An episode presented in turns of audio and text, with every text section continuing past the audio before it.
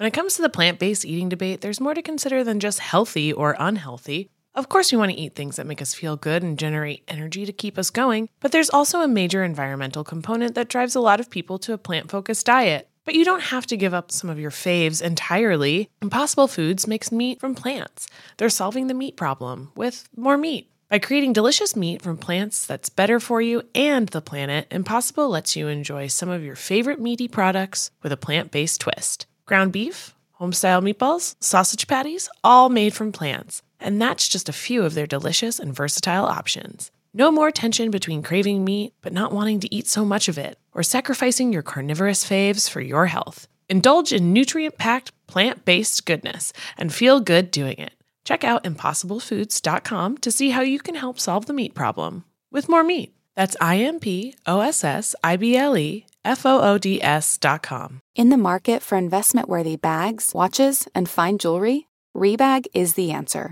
Rebag is a luxury resale platform where each piece is carefully inspected by experts to ensure quality and authenticity. Use Rebag to buy and sell finds from the world's top brands, including Louis Vuitton, Chanel, and Cartier. Head to Rebag dot com to get five percent off your first purchase with code REBAGNEW. Shop today at Rebag dot com. That's R E B A G dot com. And use promo code REBAGNEW for five percent off your first purchase. Selling a little or a lot? Shopify helps you do your thing however you cha-ching. Shopify is the global commerce platform that helps you sell at every stage of your business. What I love about Shopify is basically how no matter how big you want to grow, Shopify gives you everything you need to take control and take your business to the next level. I know we use Shopify here at Betches, and honestly, anyone with any kind of business could really benefit from Shopify. Whether you're selling scented soap or offering outdoor outfits, Shopify helps you sell everywhere, from their all-in-one e-commerce platform to their in-person P O S system. Wherever and whatever you're selling, Shopify's got you covered. Shopify helps you turn browsers into buyers with the internet's best converting checkout, fifteen percent better on average compared to other leading commerce platforms. And sell more with less effort thanks to Shopify Magic, your A I-powered all-star. Shopify powers ten percent of all e-commerce in the U S, and Shopify is the global force behind Allbirds, Rothy's, and Brooklinen, and millions of other entrepreneurs of every size across one hundred seventy-five countries. Plus, Shopify's award-winning twenty-four seven help is there to support your success every step of the way, because businesses that grow, grow with Shopify. Sign up for a one dollar per month trial period at shopify.com slash betches, all lowercase. Go to shopify.com slash betches now to grow your business no matter what stage you're in. Shopify.com slash betches.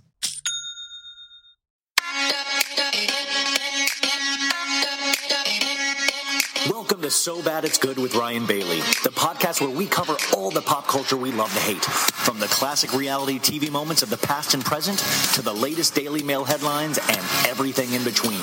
We'll dive into all the infamous and notorious messes you can't stop watching. I'm looking at you, Jax Taylor. I'm your host, Ryan Bailey.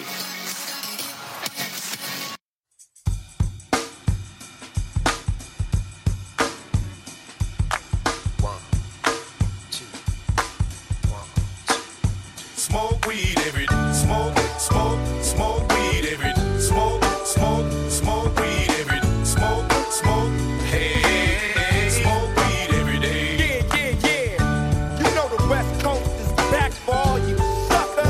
Suckers. So put something in there. Put it in there. Yeah. Suck snow. Top dog, bite them all. Yeah, I'm burning it up. D P G C, you should be turning it up. Back up, and when they bang this in the club, baby, you got to get up. Cuz homies, thug homies, yeah, they giving it up. Low lot, yo lot, boy, we living it up. Taking chances while we dancing in the party for show. Slip my girl a forty-four when she crept in the back door. Chickens looking at me strange, but you know I don't care. Step up in this mother, just a swank in my hand. Trick, quit talking, crip walk if you down with the set. Take a bullet with some grip and take the smoke on this jet. Out of town, put it down for the father of rap. And if you happen to get cracked, trick, shut your trap. Come back, get back, that's the part of success. If you believe in the S, you'll be relieving your stress. Smoke, smoke, smoke, weed every day. Smoke, smoke, smoke, weed every day. Smoke, smoke, smoke, weed every day. Smoke, smoke, weed every day. It's hard to be persistent when we're standing at a distance. So we keep waiting.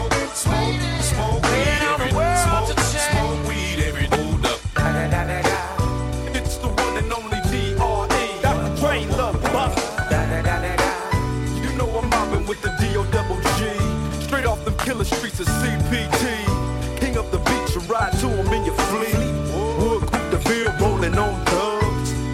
feel. Whoop-de-whoop. Whoop-de-whoop, folks. It's So Bad It's Good with Ryan Bailey. This is your Tuesday episode. How is everybody doing? I thought that was a good, slow bop. And uh, I was just talking about John Mayer on the Monday episode, so gotta gotta support my my main man John Mayer. I, I I get upset. I get upset thinking about John Mayer. He just has it too too good, just too good. Ugh, I pray he has a small penis. I really do. Um, actually, I've seen. Never mind. Okay, never mind. Uh, how is everybody doing? I gotta tell you, um. Remember, use the timestamps if you want. I'm going to rant, and I'm potentially going to sound like a whiny baby, just like the bad boy of podcasting would, okay? So if you do not want to hear this, I, I will put a timestamp where it'll say, I'm done complaining, okay? So I'm just giving you the fair warning, okay? Everybody look at the timestamp. If you want to move ahead, please go. It's all right. Everybody else wants to stay, you can stay and just listen to me rant. Okay, five, four, three, two, one. You know what I hate about reviews, you guys? So I don't read reviews because I just genuinely assume people love me. no, no, I genuinely assume people hate me. I, I, I, I do, but I don't want the visual confirmation of that ever. You know, like I see how many reviews are left and I see the basic number or whatever, but I don't read. And then there's this, there's this stupid effing email I just opened up that's like some kind of database that collects your reviews or whatever. And so I opened it up wondering what it was, and it was uh, this week's reviews. And I was like, oh, cool. This, this might be fun. I usually don't do this. And, uh, Ugh, and there's a reason why I don't read reviews. There is a reason why I don't read reviews. So let me, um, I'm just going to, I'm going to bitch. I'm going to complain, and I'm so sorry. This is so unbecoming of me. And I know this is not professional, but screw it. Okay, here's one. One star review out of five. Please stop hating on Ebony. Sophia interviews are great, but you sound ignorant dismissing Ebony. Okay. You gave me a one-star review. What's your name? Jen Grid via Apple Podcast. So I don't think you listened to the podcast. First off, this is actually my opinion. If I don't like Leah, if I don't like Hannah Burner, which I, I have said many times, and people, a lot of people love Hannah Burner, that would be my opinion, right? Or would that me be me being ignorant? But with Ebony, I've said many times how much I have paid attention to Ebony, how much I have taken her notes, how I even just went and bought a James Baldwin book because of her suggestion on the show. So what part is ignorant? That I think that she does not necessarily fit in with those ladies? Is that the part that is ignorant? I mean, I feel like I have given most of these ladies the most chances I can give ladies, except possibly for Lisa Rinna, and definitely not Jax Taylor, but he wouldn't be in that lady category uh, yet. Um, but that's my opinion. Like you, I put way too much damn work into this stuff. I put way too much damn work to be given a one-star review because you don't like what I said about Ebony. I'm sorry. It's a pop culture podcast. If I don't like your favorite, I'm sure there is a I love everything that Ebony K. Williams does. And the damn thing is that I like, for the most part, her. In fact, I've had D M conversations with Ebony. I like her very much as a person. But I can have my opinion. And a one-star review, that comment I am giving a one-star review, how dare you, Jen Grid? I mean, really, for real, that's like, it, it's shameful to me. And I hope for some reason that's not a real review and it's just some troll trying to make my day bad, which is like, you succeeded. But I sound ignorant. Come on, you definitely don't listen to this podcast because I do my damnedest to never sound ignorant, and when I do make mistakes, to im- immediately admit them, usually on the next podcast or when somebody explains it to me, because guess what? I am not perfect, and I never will be. I never will be, but I have an open heart and open mind, and I try my best every day to learn new things that are going to broaden my horizons and broaden my mind. But I do have passionate opinions, and that's what I love about these shows. I think that's what we love about all of these shows. And I feel like since I've watched these shows my entire life, I can talk about them intelligently without sounding ignorant. But also, it's a comedy show. I will say things that I think are funny, silly, stupid, but guess what? I always say the stupidest person on this podcast is me. Flat out, flat out. The stupidest person on this podcast is me. But I put too much damn work into this. This is now turned into my life's work. And for somebody to give me a one star for that, I'm sorry. Today is not the day for that. I read that at the wrong time. And now I realize, you know, when I listen to other like talk radio people and like, or I remember listening to Stern and he would like complain. I'd be like, oh, what a whiner. I'm not whiner now. I get it completely now. I work too damn hard for that. I do this majority of this for free until very recently. And even then, I don't even know what my pay is yet. Oh, that'd be insane if it's like millions of dollars. And I know it's definitely not. By the way, Boll and Branch is a proud sponsor of this podcast. Please go buy sheets from Boll and Branch. You will be hearing a commercial halfway through. And also, thank you to all the people that reached out to me. I didn't realize they were placing ads on this show. So I apologize for that. And I actually talked to iHeartRadio about that. I apologize. That actually was a mystery to me. And so thank you for all the people that let me know. I did not know what Alienware was. In fact, I got scared that an alien had taken over this podcast and was trying to make money off of it. So I apologize for that because I always want to be as honest as possible with you. And if you do have any questions about anything, please, uh, there's actually a, a podcast number that you can leave your complaints at. In fact, I'd much rather you do it there than do a one-star review on Apple Podcasts, which I take very, I'm very prideful in my overall average on that. Because it is used to be the only litmus test I had that if this was actually connecting. And I'm so sorry, Jen Grid or whatever your name is, that it did not connect with you because you love Ebony so much. But I think a true fan of Ebony would actually point out when she is amazing and when it is not working. I, I am so sorry to do this, and I'm I should I know I'm going to get flack from my friends that say don't ever do stuff like this, but I'm always going to be honest with you guys. That infuriates me. Now this is another one. I got a uh, it was just a bad week for reviews, I guess, and I, I or maybe it's always been bad weeks and I just don't read them. I got a three star review because um it's too long, you guys. It's too long. It's too long. It is too long. I have chosen to make it too long. I am so sorry. Blah, blah, blah, blah. I can't even pronounce the name, but I am so sorry. This is obviously not the podcast for you. Even with the timestamps, she said, geez. Now, if you're paying attention to the time and the timestamps, even writing geez, this isn't your podcast. It doesn't touch you. It doesn't make you laugh. I get that. And I can recommend a hundred other reality show podcasts that are nice and bite-sized and probably better in so many different ways. Those are for you. This isn't for you. But once again, to leave a three-star review because you don't like the length of time? You know, I mean, the first review also said, um, edit out water breaks. I don't think I leave water breaks in, but that actually, that's a decent note. That's something like, oh, okay, let me go check to see if I left any water breaks in. That's actually a technical thing, and that would be really effing annoying if I did that. So I apologize if I left in some sort of water break in there.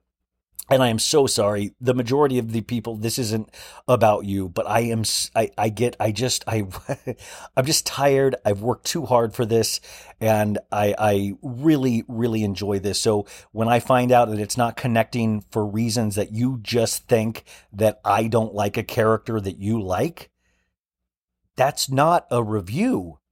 That I sound ignorant. Do you listen to this podcast? I mean, legitimately, do you listen?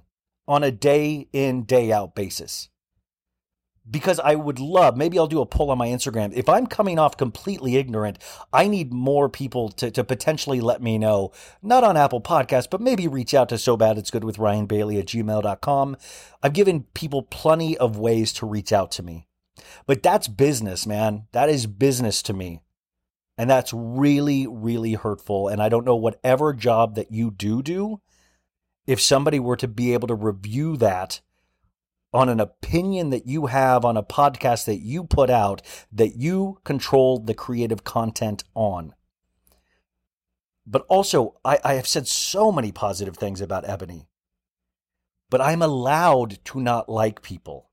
I'm allowed to say that they don't have chemistry with people without sounding ignorant.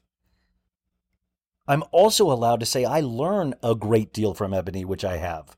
Like, I have learned a great deal from so many of these amazing ladies that we watch week in, week out. Okay, I am so sorry, you guys. That is potentially embarrassing, and I might cut that out at a different time. But I, you know what? I just, I'm, I'm too tired today. It's one of those days, you know, guys, where so many things go wrong in a row that you're like, okay, maybe I should pay attention to astrology.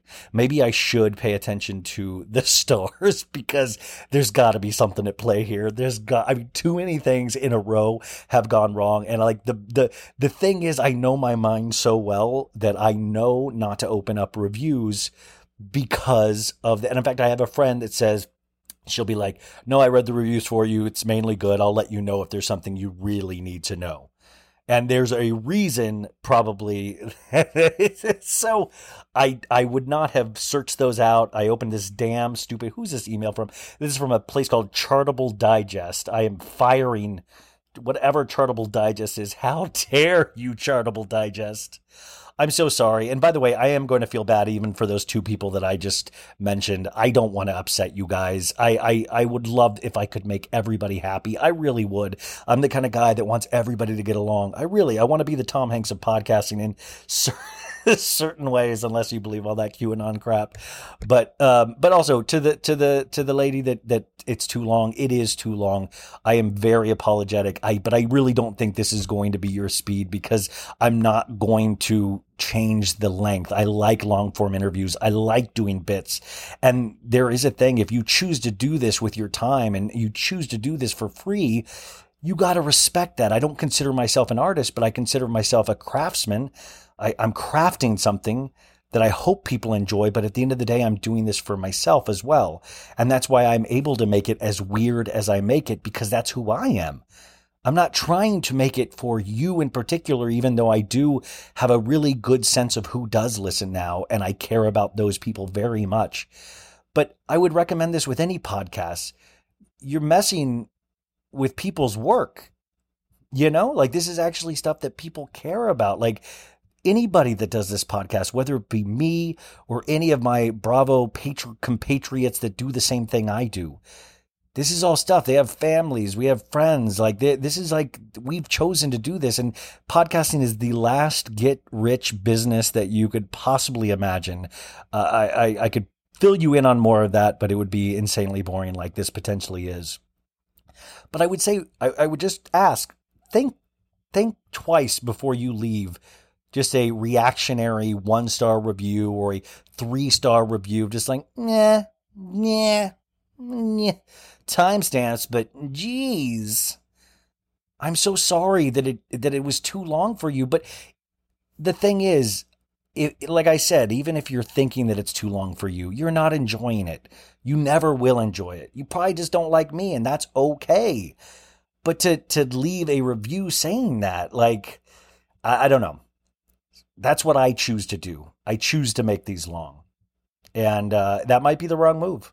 I mean, that might be the wrong move. And you would have really hated me in the old days. I used to do six-hour podcasts. Uh, I think a good, uh, a lot of people that have been with me from the beginning knows what I'm talking about. I used to do this six-hour podcast, put them all at once, three interviews, a lot of bits. My parents were on every week. I mean, you would have hated it. You would have really, really hated it. But that's why I always say the timestamps are there, but also just listen to the guests that you like. If you like me, maybe listen to more than, uh, but if, if not, just listen to the guests that you like.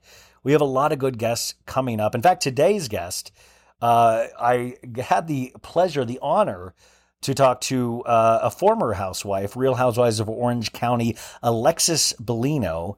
Um, I got to see what she is up to. And I'm going to start doing these kind of blast from the past housewives segments of, uh, you know, housewives from yesteryear that I think are still very viable. And it was really nice. And just remember, in my interviews, I don't, I'm not trying to do gotcha interviews. I'm not trying to get sound bites. I'm trying to have a conversation.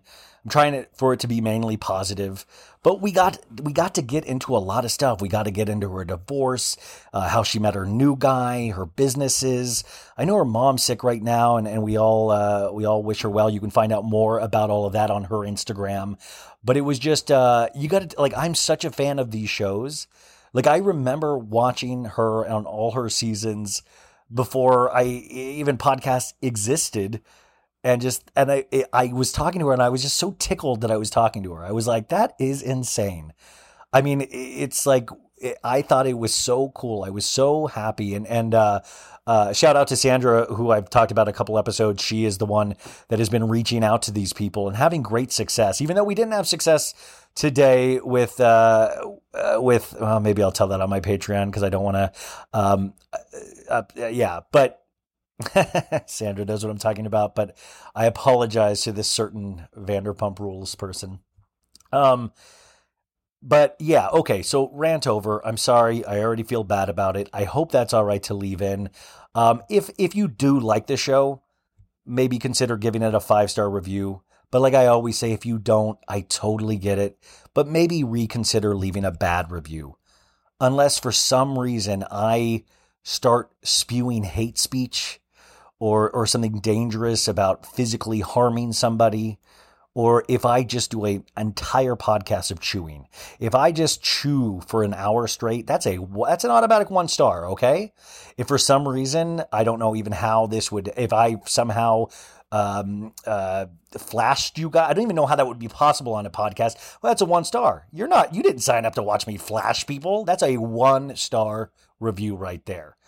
Um, but other than that, I mean, We're we're trying, like, you know, at least give me the participation trophy by just not leaving a bad review. And I'm so sorry. I know I'm supposed to be above this. I know I'm not. I know I'm not supposed to care.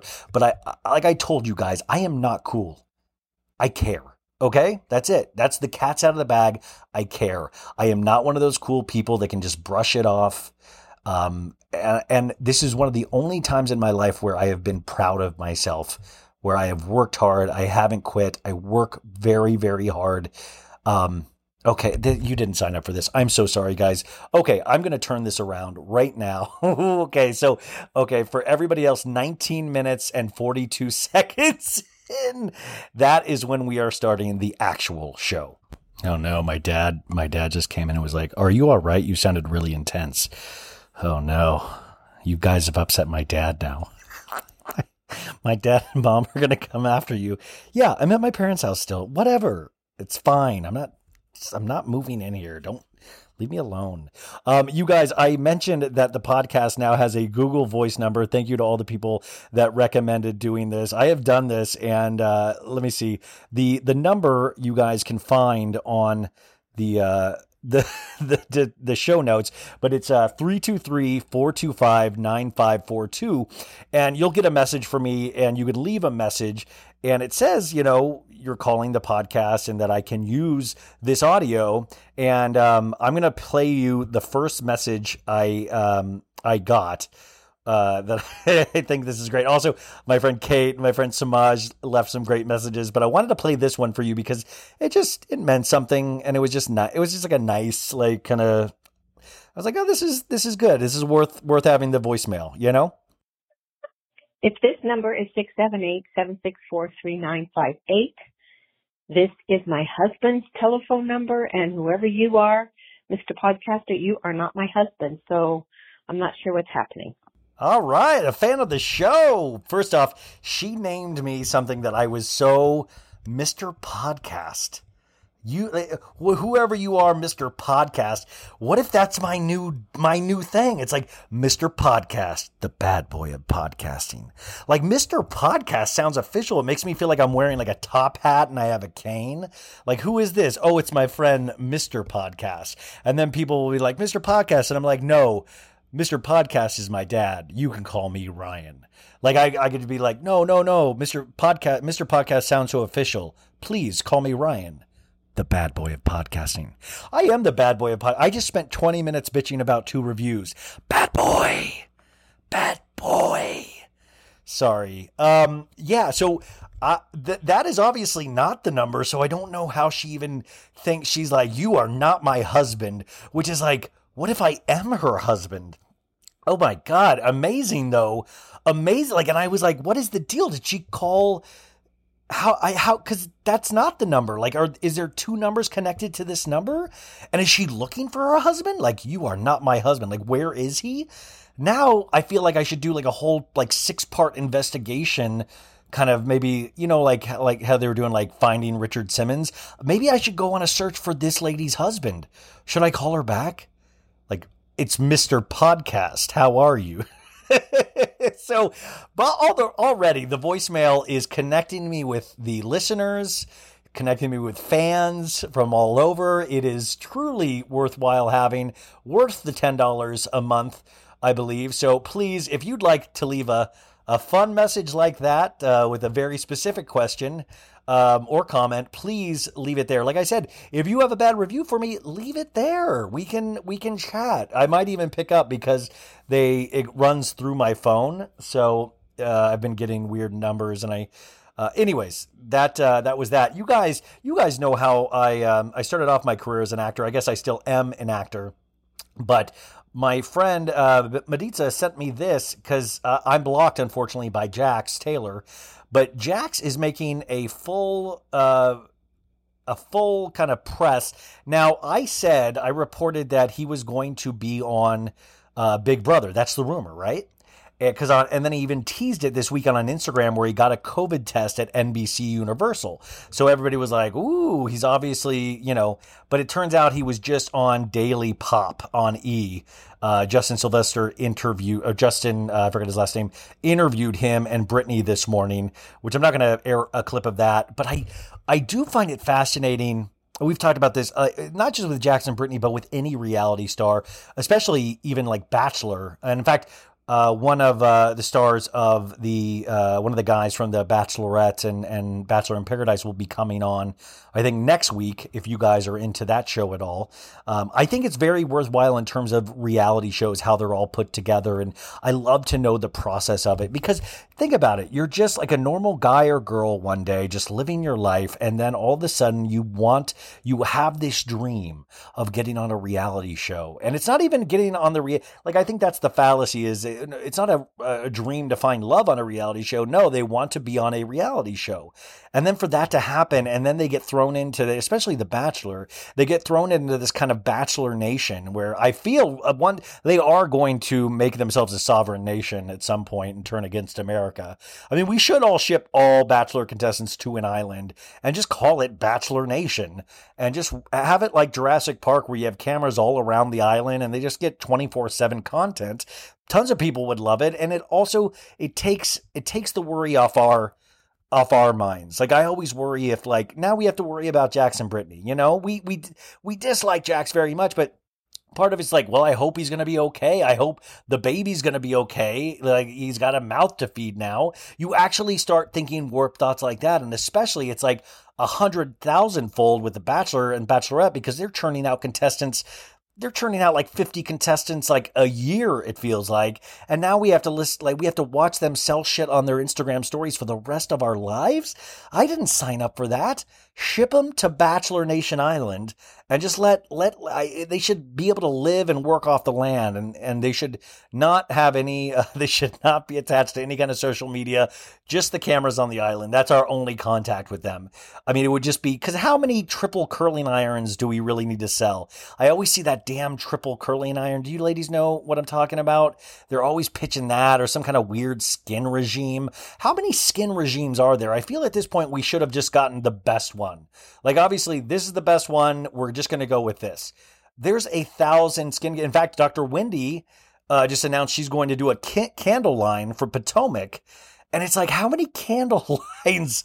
Like, honestly, should we do a So Bad It's Good candle? What would that smell like? If you say shit, I swear to God, you guys, now today is not the day. Today is not the day. How hurtful. Uh, I can't smell still because of my after effects of COVID. after effects of COVID. Um, but it is funny. It's like the... the product launches, the, you know, because none of these people really can release like the creme de la creme of products. So they usually put their name to products that are not theirs. Now, uh, case in point, Jax. Okay, so Jax is a very interesting case. If you notice him and Brittany, they are double timing it in terms of product uh, SpawnCon and ads on their social media. Now, I want to play you one that was sent to me today for a product called uh, La Crema or Crema, Crema, Crema. It's like a beard moisturizer, I think. But I want, and and you really, to go, to get the full picture, you'd have to go to Jax's stories.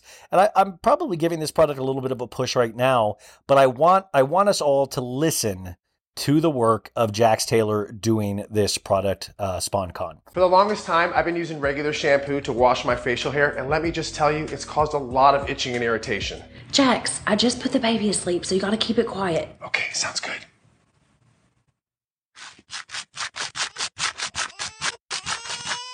Jax, I said be quiet! I learned that the hair on your face actually requires a whole different grooming regimen than the hair on your head. And that's when I discovered Cremo. Cremo's beard thickening cream, it, it works wonders. I, I'm forty years old, I have a patchy beard, it's embarrassing, I've literally tried everything. And this is the only thing that I can find that actually works. I actually enjoy having a beard now, it looks good, it defines, it adds volume. Trust me, your beard will literally thank you. Okay, so that we'll go over that in a second, but then there is this second part out of nowhere that really confused me.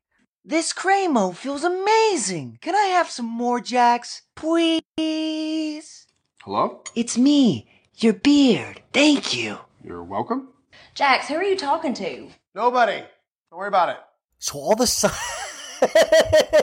all of a sudden, his beard comes alive to life, you guys, at the very end of the commercial. So let me watch. That be, okay, so first off, if I were to leave a review for this on Apple Podcasts, I w- see, I would say, okay, an A for effort. Okay, he got the job done. And I'm going to go with the positives first. He made it a little different. There was production in it. He had a little storyline. This is so in acting school, this is what, when you're creating your own content, you're like, okay, so he sets up a problem that he his beard itching is too loud, and he has a sound effect for a beard itching, and it makes the baby cry, and then Brittany yells at him. But if he has the creme crap, he's able to put that on and solve that problem. Now, Jax's acting, I would give a D. He really can't sell it, because he's like, and then he tries to be like, ah, oh, shucks, I'm forty, you guys, and I've tried all my life to stop scratching my face. Like, and there's like a little bit of a stutter, like, Ah, ah. It's a it's a little like aw shucks earnestness there that he can't necessarily pull off. And I think maybe with practice he could get there, but I think he thinks he knows what he's doing, and then that's another kind of layer of the onion as well, where I can tell he's, you know, he's acting. Um, and he, by the way, he's not he never signed up to do this. But the second part is what blows me out of the fucking water, is that all of a sudden the beard starts talking to Jax. Now, if you you don't need both parts. Like, the first part would have done it. This, the second part is a very tiny part, and he sets up that all of a sudden his beard is alive, like it's a Pixar character. Like, that doesn't make any... That part really confuses me, because all of a sudden it's like, hey, Jax, what's going on? I mean, by the way, do you ever wonder if, like, Jax, if that is true, if we're to believe that Jax's beard is true, was that around, like, when he was watching Drive with Kristen, of like, hey, Jax, I don't think you should do this. Sandoval's your best friend. That's his girlfriend. Rah! Or, like, when he cheated on uh, Brittany with Faith. Uh, where am I? Is this a, ni- a room of a ninety-seven-year-old lady? Brittany's not going to be happy about this. Um, or even like doing the SpawnCon, I can't imagine the beard's like, why are you making me work? I'm just attached to your face. Please don't do this. I don't even like cream on my face. Please. I'm Jax's beard. What's going? It's, the Jax's beard kind of sounds like my Caitlyn Jenner, but a little lower. I'm ja- Hey, it's me, Caitlyn. And then I'm Jax's beard. You guys, what's going on? I'm. Ja- I miss working at Sir. I miss fake work. I miss fake working at Sir. remember when we tried to hook up with Lala and now I act like I'm best friends with her husband or boyfriend or whoever, the guy you had a kid with, the that I'm a producer on his, you're a producer on his movies, Jax? Jax, your man cave looks like shit. I'm sorry, don't slap me. I'm just your beard, please, no. Oh, I hate Valley Village. It's so hot on my, it's so hot on me. Don't shave me, Jax. No, no, don't shave me, no. Oh my God, could you imagine? Do you think, do you think, do you think Jax's pubes has a voice? Hey guys, it's me, Jax's pubes. Jax's pubes. Hey, it's me, Jax's beard. Hey, it's me, Jax. So, I mean, I will say though, in all seriousness, they tried. Like they they really took it to the next level. They had an idea, but now I'm fascinated. Who did this? Who wrote this? Did the company write this and pitch it to him, or is Jax going above and beyond and going? Here's the deal. I will only do this if I can write, direct, and edit my own SpawnCon. Because you got to admit, that's a little different than what we see usually. And that I will give an A. But you know what I'm saying? And I just, I live for Jax being earnest, the aw shucks Jax of like, you know, ever since I completely changed and had a redemption arc, I've had a patchy beard. And only La Creme. But I will say, I got to tell you, it almost worked because I have a patchy beard. And I was like, I swear to God, you guys, I had the thought the first time through. I was like, oh, should I be using that? Like, I honestly did. And then I was like, no, I can't be influenced by Jax. That would be horrible.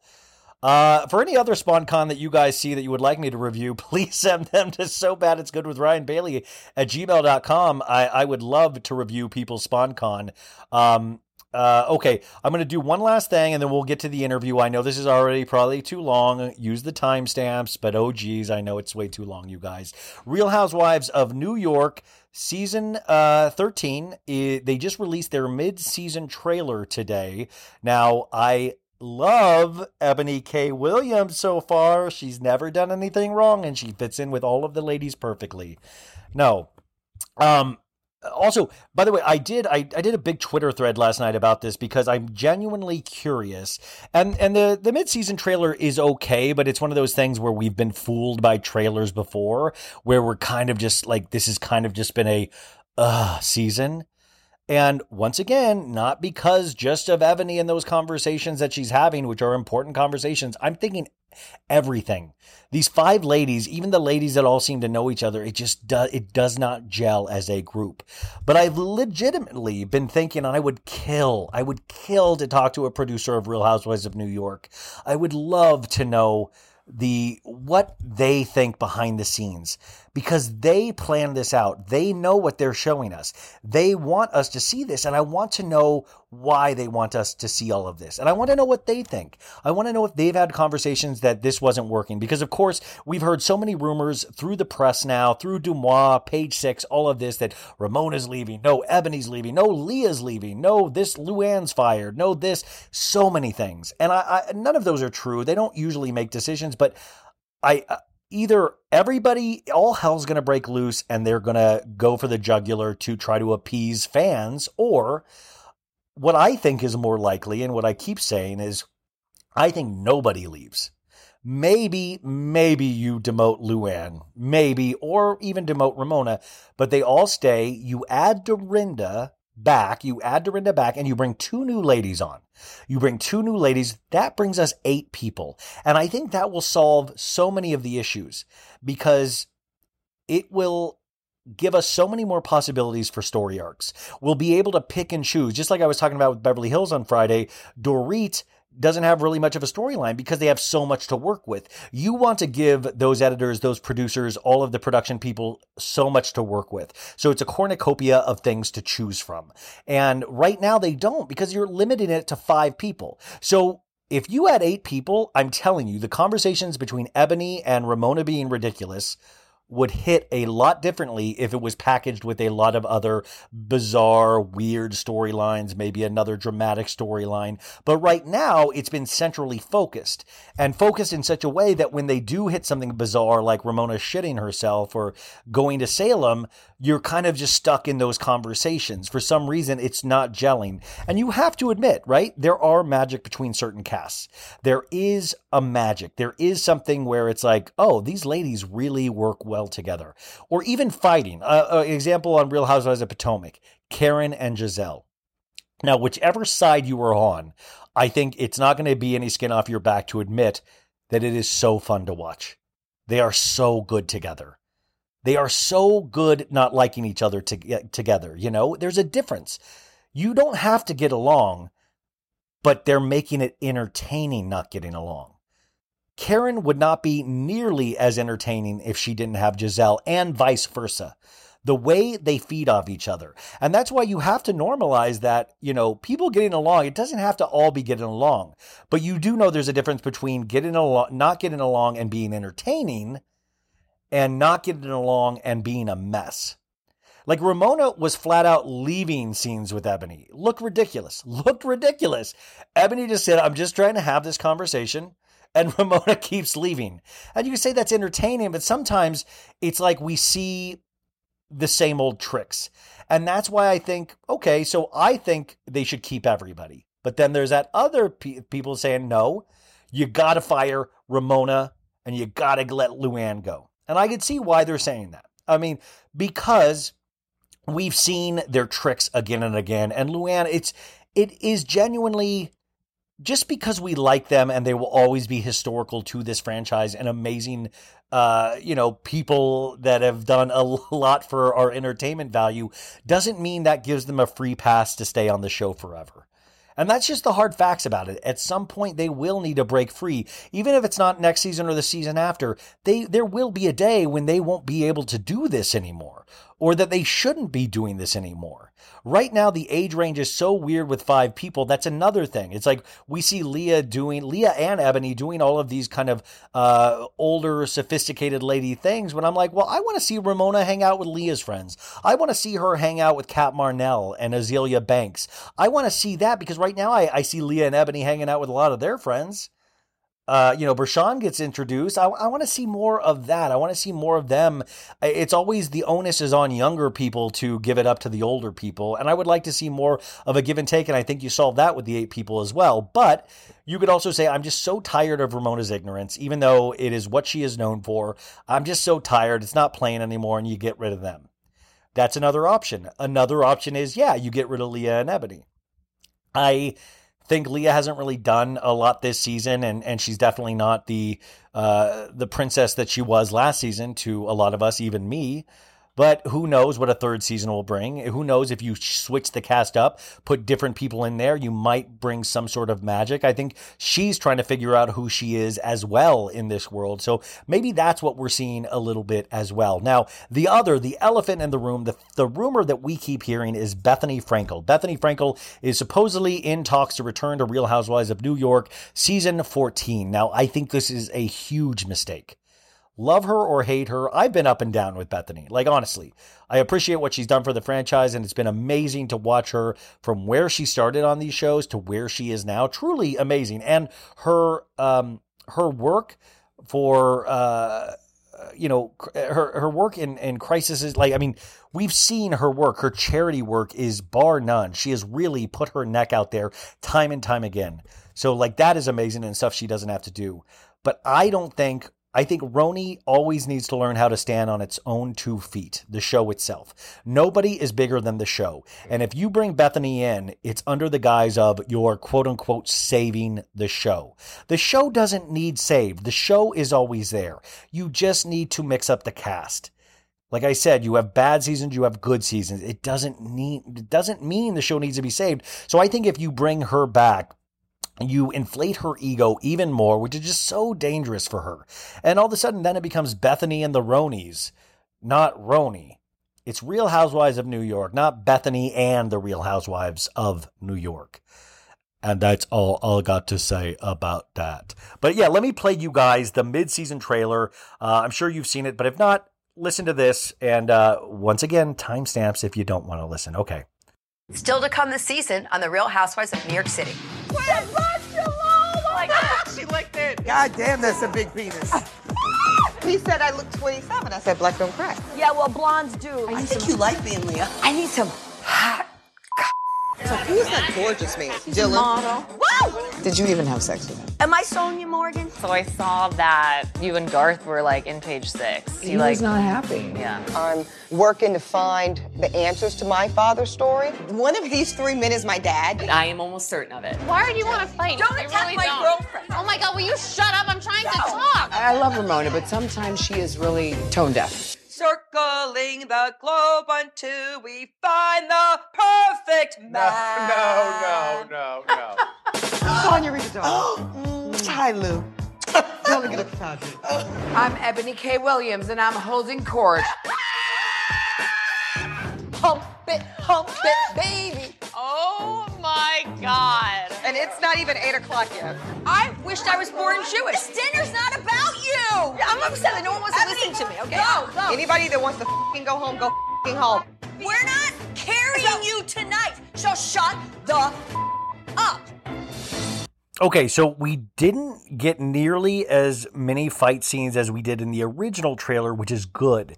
That's uh, I think that's a definite by design. They tried to have it a little bit more fun. In fact, the only fight we really get, the really big one, is between Sonya and Ebony at the very end of saying of Sonya saying, "Shut the F up." So it'll be interesting to see what that is. Obviously, we're back in Ramona's Hamptons house. I think that mansion has to be haunted at this point. Just too many bad things. Things happen there, but it looks like they do some night where they all dress up as each other, because there's a shot of Ramona dressed up as Leah, and that uh, that that'll always that'll always make you laugh if you see Ramona dressed up as somebody other than Ramona. Uh, so we'll see. I mean, it is one of those things, though. It, there is such a weird stench on Roni this season that it is. I think this is really something to be studied as well. Is that. I, I I say this, and I know a lot of my friends think the same thing of, you know, you look forward to Real Housewives of Beverly Hills or Real Housewives of Potomac right now. But with, with Real Housewives of New York, it's just like, ugh. And that's fine. Like I said, no, no, nobody's going anywhere. I'm still watching and stuff. But there is, and I know this sounds funny because you're like, well, why would you ever watch something that you don't enjoy? Uh, because it's it's family. It's because I mean, you, you got to. This is just it's like it's like sports teams. I, I I would imagine like a baseball season is long. You know, if you're a fan of the team, do you watch all one hundred thirty-four games? I get, I guess not. But no, I, I mean, I want to see. You know, there are moments in these shows that are still great. There are moments in these shows. But it is interesting, the psychological take that you get on it, where you're just like trudging through the remainder of a season. You're like, ah, oh, ah. Oh. So I don't know. We'll see. Hopefully it all turns around and everybody gels. But at the end of the day, you just still have those five ladies. But even if you add Bershon in, like we did this past week, the Bershon thing was very weird, and I, I could do with less Bershon trying to make things happen, like her calling Sonya a clown out of nowhere. Like, even if you think Sonya is a clown, that was so out of nowhere and so just kind of like picking a fight that it didn't even make that much sense to me. And I, I, I would prefer not to have things like that, because it just read as so fake to me, you know? Uh, I want to know what you guys think about that, though, as well. Did you... Uh, Do you dig that? Are you even still watching Roni? Um, or did you guys give up on it? Um, I don't know. So it'll be interesting to see. Now, guys, this is the point of the show where I am doing the commercial for our sponsor this week, Boll and Branch. And then directly after this little commercial that I do, we are going into our guest, Alexis Bellino, which I'm very excited about. Got- Folks, summer is just around the corner, so it's time to say goodbye to those jackets and sweaters and hello to shorts and tees. Now, I wanted to update my wardrobe for the long haul without spending a fortune, and luckily, I found Quince. Now, I have a lineup of timeless pieces I want that will keep me looking fresh year after year. I got a pair of tan shorts. I got a pair of green shorts. I cannot wait to style these for summer, and I got to tell you, the quality is great, because Quince has all the seasonal must-haves, like one hundred percent European linen shirts from one hundred thirty dollars performance polos and versatile flow knit activewear. The best part? All Quince items are priced fifty to eighty percent less than similar brands. Quince cuts out the cost of the middleman by partnering directly with top factories and passes that savings on to us. And Quince only works with factories that use safe, ethical, and responsible manufacturing practices and premium fabrics and finishes, so you can feel good about what you're wearing on every level. So upgrade your wardrobe. Go to quince.com slash so bad for free shipping on your order and three hundred sixty-five day returns. That's Q-U-I-N-C-E dot com slash so bad to get free shipping and three hundred sixty-five day returns. Quince.com slash so bad. When it comes to the plant-based eating debate, there's more to consider than just healthy or unhealthy. Of course, we want to eat things that make us feel good and generate energy to keep us going, but there's also a major environmental component that drives a lot of people to a plant-focused diet. But you don't have to give up some of your faves entirely. Impossible Foods makes meat from plants. They're solving the meat problem with more meat. By creating delicious meat from plants that's better for you and the planet, Impossible lets you enjoy some of your favorite meaty products with a plant-based twist. Ground beef, homestyle meatballs, sausage patties, all made from plants. And that's just a few of their delicious and versatile options. No more tension between craving meat but not wanting to eat so much of it, or sacrificing your carnivorous faves for your health. Indulge in nutrient-packed, plant-based goodness and feel good doing it. Check out impossible foods dot com to see how you can help solve the meat problem with more meat. That's I M P O S S I B L E F O O D S dot com. Tired of not being able to get a hold of anyone when you have questions about your credit card? With twenty-four seven U S based live customer service from Discover, everyone has the option to talk to a real person anytime, day or night. Yeah, you heard that right. You can talk to a human on the Discover customer service team anytime. So, the next time you have a question about your credit card, call one eight hundred discover to get the service you deserve. Limitations apply. See terms at discover.com slash credit card. Guys, this is the commercial I was telling you about, but it is a commercial I believe in. Um, today's sponsor is Boll and Branch. Um, now, they sent me a pair of their signature sheets this past week, and I put them on, and I got to tell you, I hate to say this, I think these are like my first like big boy sheets. Like, they really are very, very nice and very soft, and the detailing is amazing. Now, they say that the little things we do all add up to the legacy we leave behind. Boll and Branch was started by a husband and wife team that wanted to create a textile company that cared about the details that would make their products last. You know, you will feel the difference, and I swear to God, you will feel the difference in their best-selling, beautifully crafted signature sheets. I got them in gray because they match my curtains, and I was like, oh, that'll be dope. I have gray curtains and gray sheets, um, but they have them in so many colors. So experience uncompromising comfort with the best-selling one hundred percent organic cotton signature hemmed sheets. So this cloud weight, super soft sateen weave gets softer with every wash. That's crazy. Does it really get softer with every wash? Oh my God, I'm going to have to wash these. So it's crafted to the highest standards and attention to detail from sourcing to packaging. By the way, the packaging was insanely beautiful. I was carrying around this really cool box all day, and I was like, I was like, I should just carry this to bars and restaurants. It looks like I'm like somebody, you know? So they have the perfect balance of weight and breathability to pamper warm or cool sleepers through any season. Now, you guys know me. I'm unfortunately a sweater, so I'm very excited to be able to use these sheets now. So give your bed the White House treatment with sheets that three presidents have fallen in love with. I wonder which presidents. Oh my God, did Abraham Lincoln fall in love with these? Boll and Branch are dedicated to quality at every step, you guys. Sheets designed and manufactured for maximum comfort and durability, no cutting corners. There are no middlemen between you and Boll and Branch, so you get luxury quality for the fairest price. They stand behind their products and they honor a thirty night worry-free guarantee if you are unsatisfied. Oh my gosh, so if I don't like these after thirty days, I can return them? That is, okay, cool. Man, that is ballsy. I would not do that with the podcast. I could say, if you do not like the podcast thirty days from now, you can. I'll do a new one. No, I can't do that, but Boll and Branch can. So ex- to experience an entirely new standard of comfort, visit boll and branch dot com. That's B O L L A N D B R A N C H dot com. So this is the cool thing. Get fifteen percent off your first set of sheets with promo code SOBAD. So that is SOBAD, S O B A D. And once again, that's B O L L and B R A N C H dot com, promo code SOBAD. So use this, guys. If you're in in in in the in the shopping mind for some new sheets, use my code, please. Let's do this. I actually am using these sheets. I can take a, I can prove it, you guys.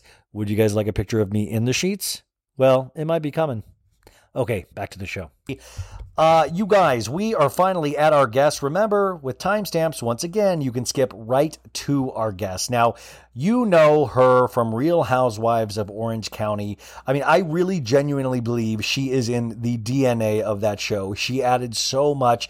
Uh, and, and we got to see, you know, with her relationship, when it didn't go good, we got to see her highs with her, her dresses and her style. And uh, I even talk a little bit about this. Uh, about when she was a spokes uh, a spokeswoman for the the news that I thought she was great at. Um, so we get we touch on a lot of things. We touch on her faith, like I said, her her love life. Uh, she actually ends up giving me advice, which was amazing. Uh, but I do want you to check out uh, her product line. Now, it's a company called Glitzy Bella, and it's Alexis by Glitzy Bella. She has a uh, a, a whole line of clothes through them and products, and she actually shows me uh, one of this uh, this purse bag thing that I think you guys would all like. She showed it to me, and it looked like all your guys' style. So, and if you go to the website, I'll put it on the description. Uh, just by putting your email address, you can get like ten percent off. So if you are looking for something new to treat yourself, Um, or, or to have somebody else treat you, uh, go there and, and get something, you know, but I hope you dig this. It was just so great to talk to somebody that I think really is historical for the Real Housewives of Orange County franchise. It was great to catch up with her. I hope you guys love her. Uh, here she is, Alexis Bellino. I'm smart, I'm sexy, and I'm confident. Of course people are going to talk about me. I love my family. I love my work. I love my life. Am I high maintenance? Of course I am. Look at me.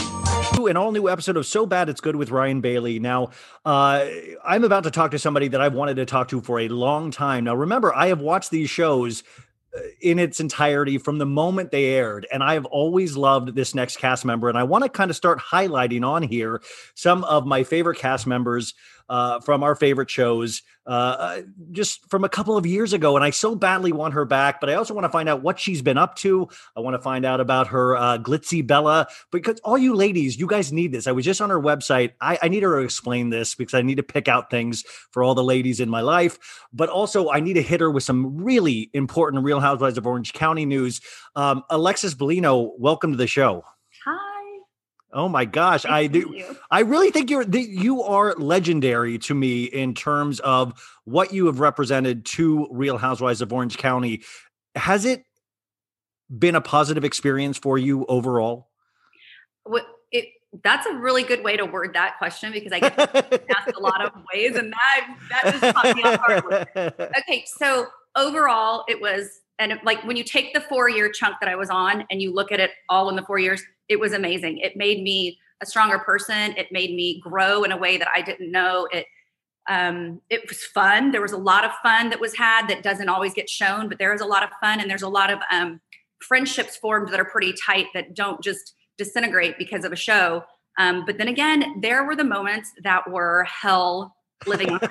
I mean, I uh, it was it was hard. And there's times, because it's a lot of, as you can see when you watch, it's a lot of fighting, and it's just not my nature to to want to start a fight with anyone, not even my children, not my ex-husband, not my new future husband. Like, it's just not my nature. So well, it really does teach you, it seems like, some sort of combat skills, especially if you were in multiple seasons.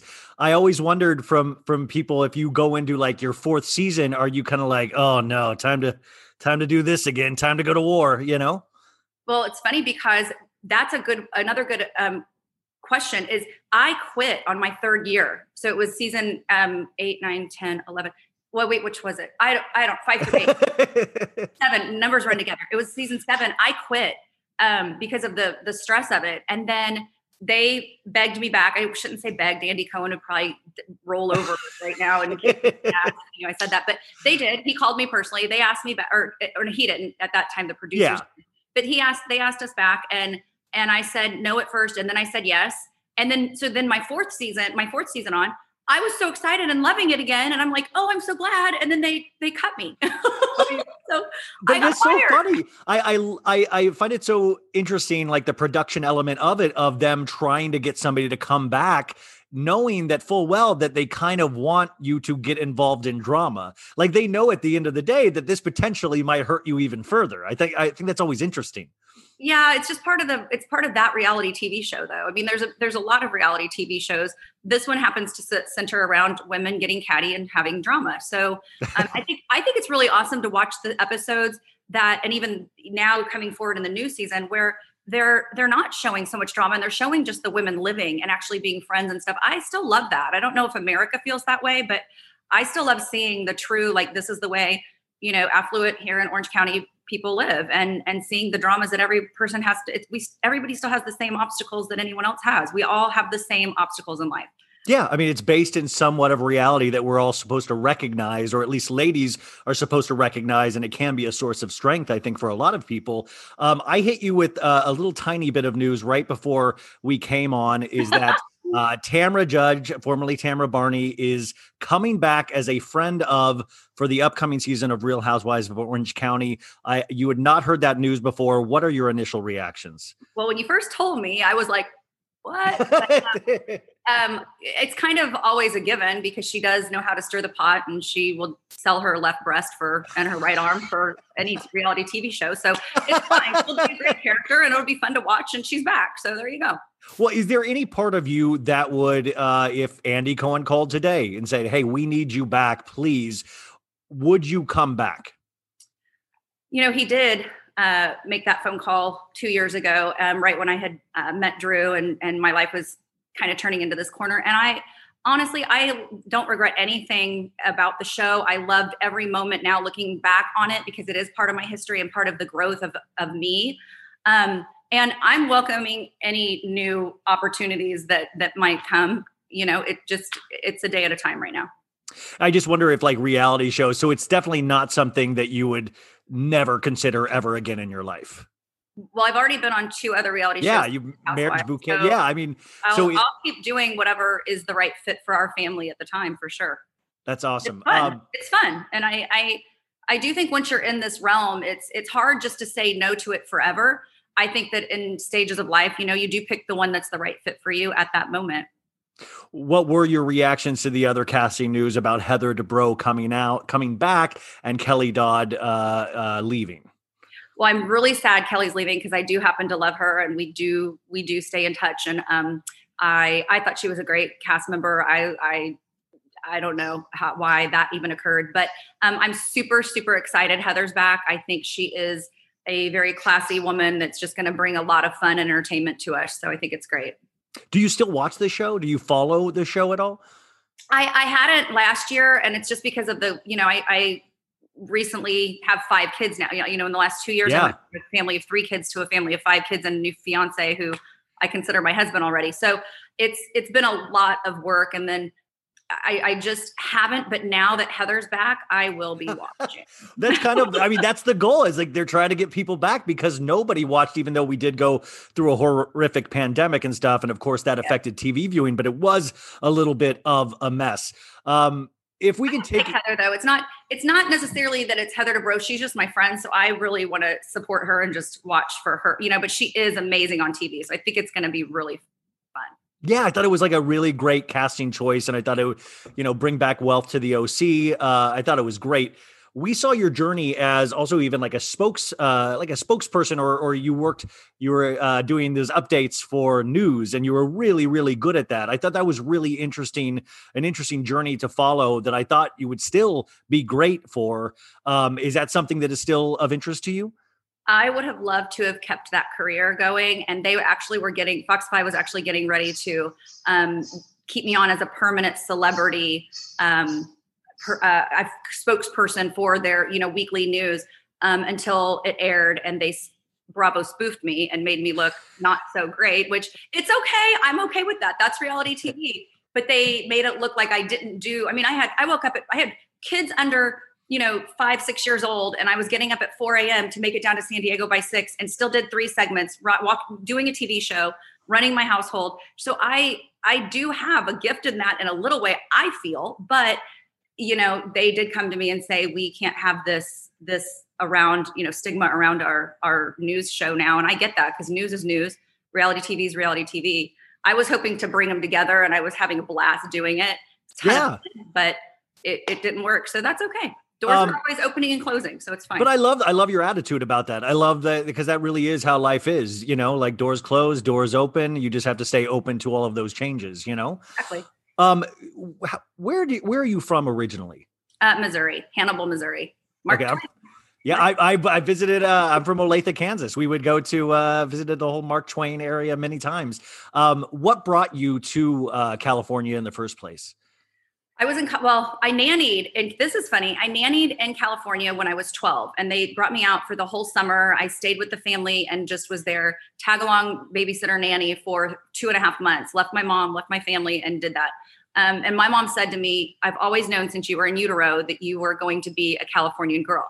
Well, after college, in my on my senior year, I was dating a guy in college that I'd been dating through, you know, all, through, all throughout college.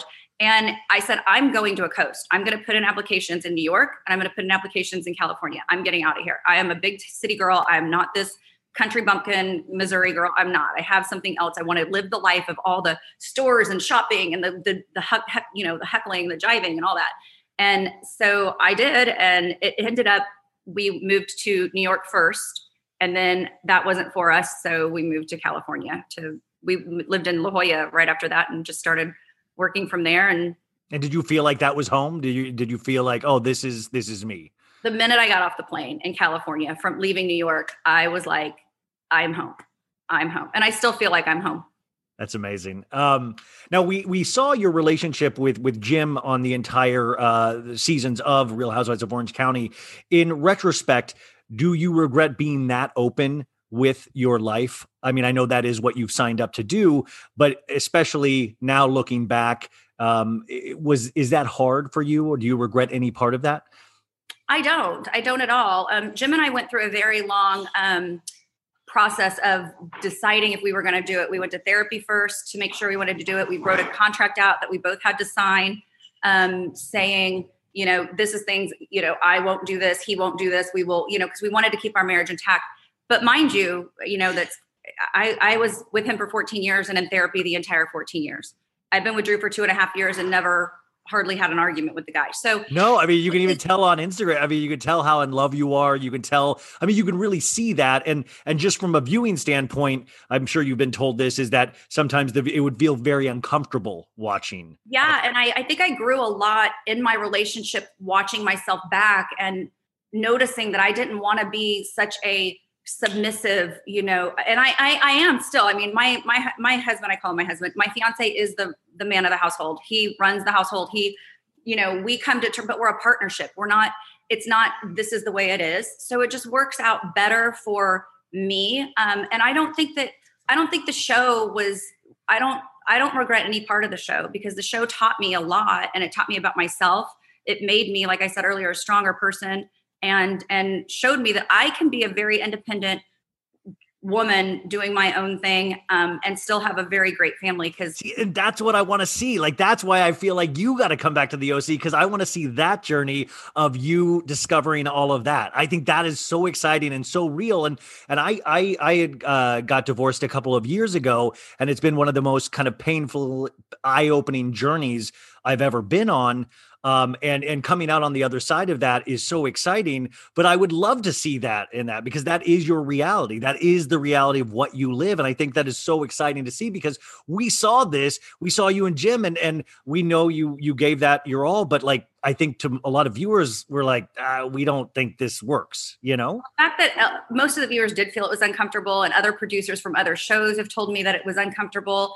And then when they see Drew and I on the red carpet or Drew and I've done other podcasts together and filming together, it's just like, and even Below Deck, which got spoofed again, but, but it's just fun to see like us together. There's no awkwardness. It's not like, I don't know. I don't ever, I, I yeah, I feel I feel way more me, and I feel free. I feel me and free, and that's what I've said from day one.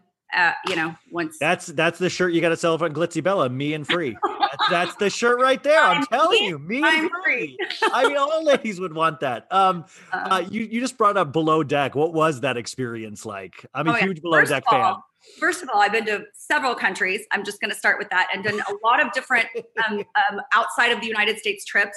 It was by far, and Drew agrees, the best trip of our entire life. And it was really only three, it's only three days on the yacht. You're only so on there. It really is only three days. Oh, they it's really only three days. days. And you, you, the minute you get there, you're already like counting down the hours being like, I don't want to leave. I don't want to leave. I don't want to leave.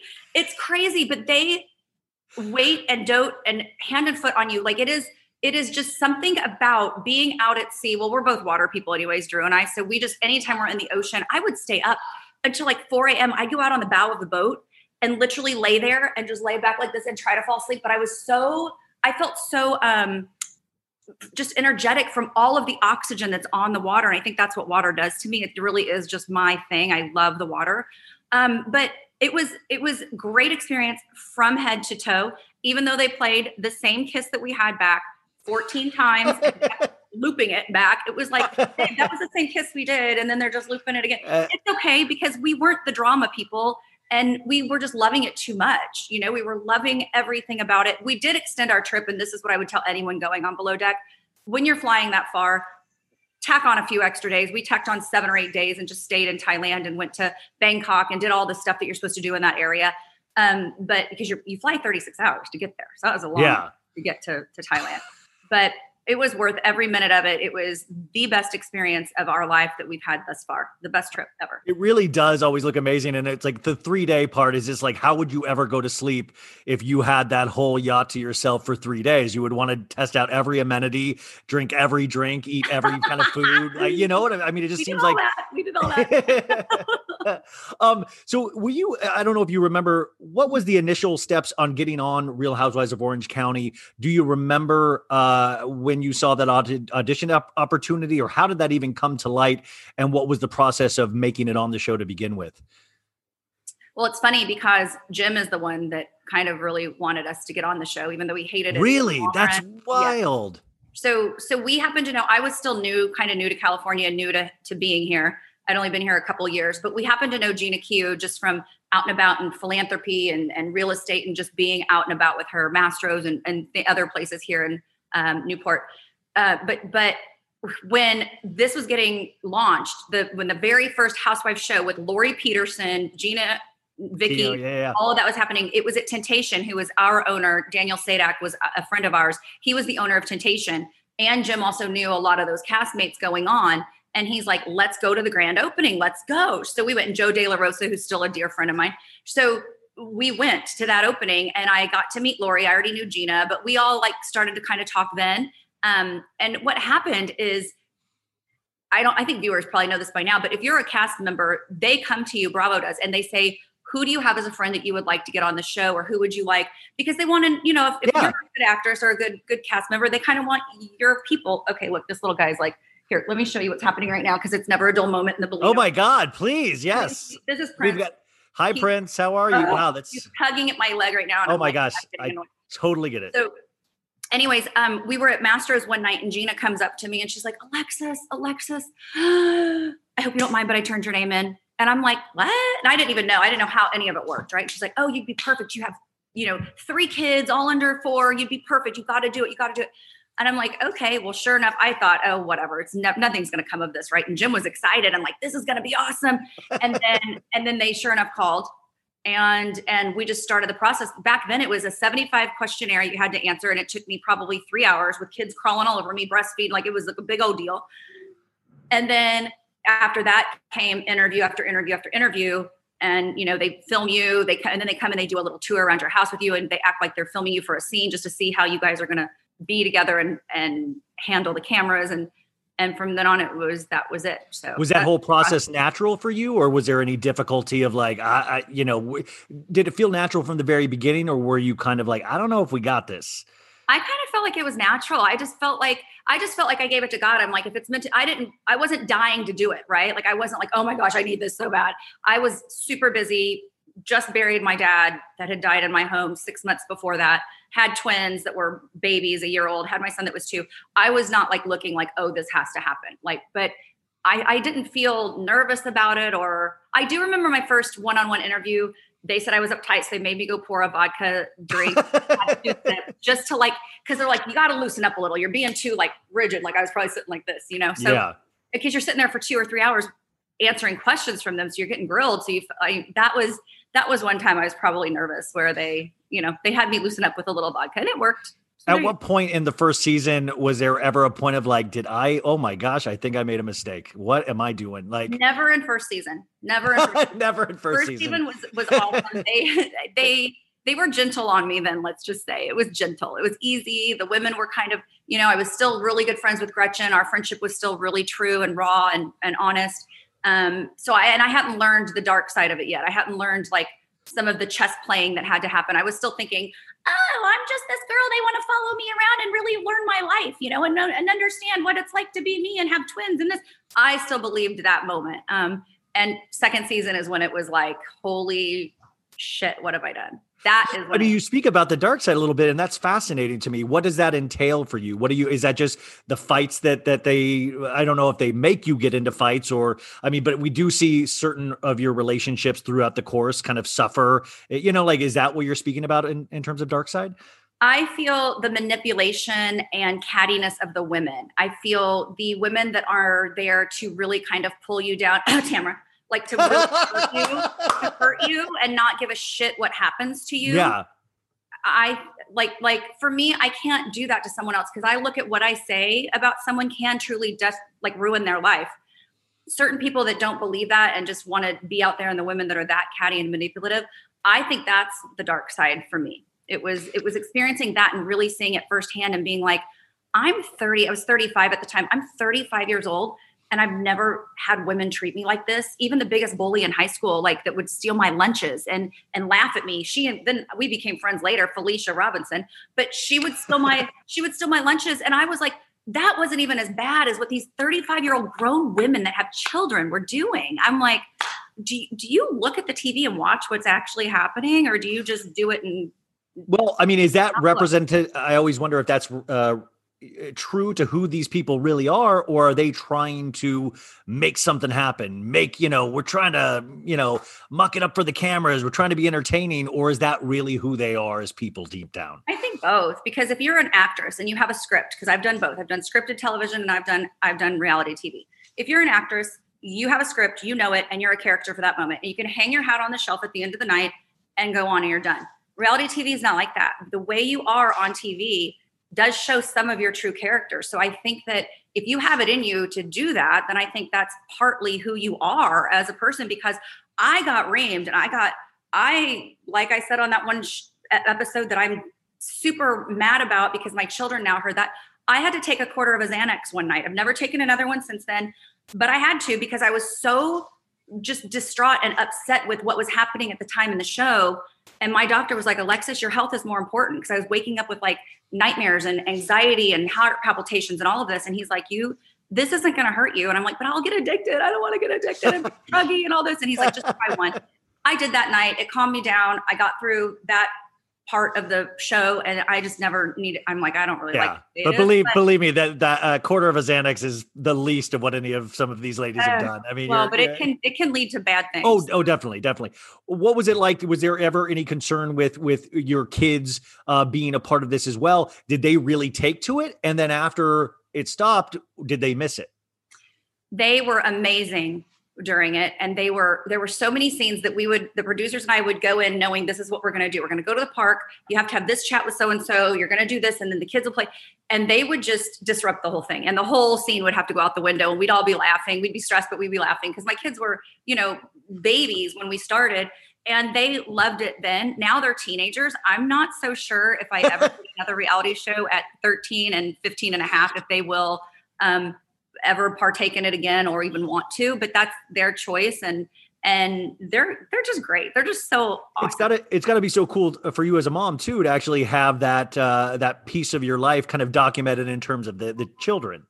I love it. And one of the best parts that so many people still see this and they, they use it as, as like, um, you know, the inserts for commercials and stuff and still, but where James was, I think he was four, and I'm changing the twins' diapers. They're two and a half, two. They're almost potty trained, but I'm changing their diapers. They're both on the floor. And James goes over to the windowsill and grabs the little old fashioned, like the little thing, the crank. And he's like, hello, trying to say hello. And it, they like show the whole scene. And I'm like, oh my gosh, that is just, you know. And then the time Melania bit Kenna, and we're getting ready to film. We're getting ready to walk out to the garage to get in the Yukon or the escalator, Yukon or whatever, and go to the park and do a scene. And she bit Kenna in the arm. And so I walked over. I didn't even care the cameras were there. I'm like, give me your handbag. Give me your lip gloss. Give me your sunglasses. Now go sit in timeout. Don't bite your sister. And they were like, oh my God, that is so funny. And we had to wait. I'm like, she has to sit in timeout for a minute. We're not going anywhere. So I went about doing stuff. And then, and then we carried on. Oh, that's amazing. It's awesome. It's awesome video. After the first season airs, what is that like to actually start uh, not only watching it, but also start being noticed by people? Like to actually start having... There are, there's such a huge fan base for these shows. What is that like to start being noticed? Did you notice a change after that first season in any way? Weird. It's totally weird in every way. And it's still weird even now. Yeah, you still have to be noticed on a daily basis, I would imagine. You know, it was, it was just awkward because when you go to the gas station and you're literally in your pajamas because you're running your kids to, you know, and you haven't really yeah. done your hair or anything and you're pumping gas and you're trying to do your, your busy life. And then you see somebody behind you doing this as you're looking all haggard, pumping your gas. It is, it is still awkward even to this day. And I still feel like I have to, you know, I think I don't care as much now just because it's been so long and, and you kind of get over the whole, like, oh my gosh, I, I can't, I gotta, I gotta make sure I'm put together to go. It's like, eh, whatever. Like I, there is no hope right now. We're too busy. Now, uh, we, we watched, uh, you know, your, your, your fashion, uh, designs and clothing on the show, and Glitzy Bella is the, the company that you run and, and design for, correct? I, I don't run the company. I work with them, and we, we come up with new products each day for my Alexis by Glitzy Bella line. Um, my two lines that I had were Alexis Bellino, or Alexis Couture and Alexis Casual. I, it took way too much time because I really was doing all the pattern making, all the outsourcing of fabrics. I was driving to L A because I couldn't obviously fly to China. Plus, let's keep it in the United States. So it's, I was trying to do everything, pick out the buttons, pick out the fabric. It was, it was taking and consuming all of my life. And I thought, okay, the reason I wanted to be on this earth, or, or for, from I felt when I was seven years old, I wanted to be a mom, and it was taking everything away from that opportunity of me being a mom. So I just, and that's why I loved Housewives, to be honest with you.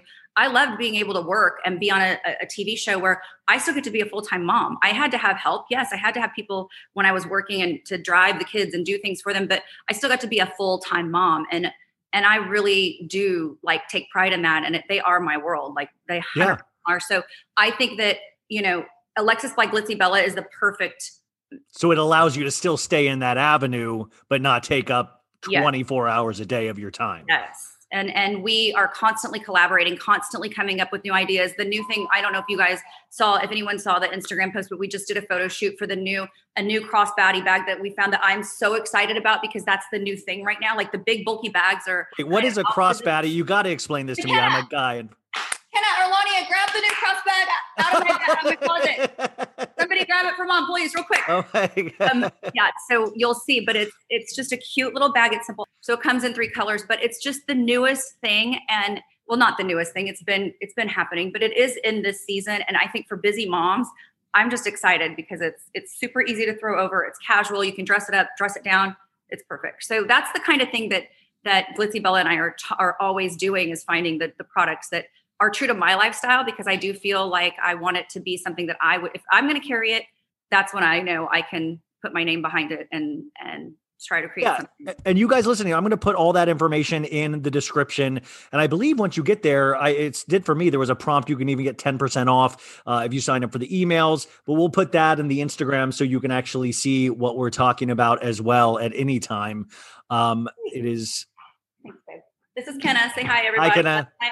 That's my twin. My one, huh, I'm not my, one tw- no. my, my twin daughter. So this is the crossbody. So it just, okay. Yeah. And then it comes with, but this is what I love about it. It has another bag inside, like a little mini one in case you want to add your stuff in there. Ah. It, it's tiny, but it fits your cell phone, your lipstick, your powder, your credit cards, your phone, everything. So yeah, that's actually would be uh, good for my mom even, and all the women.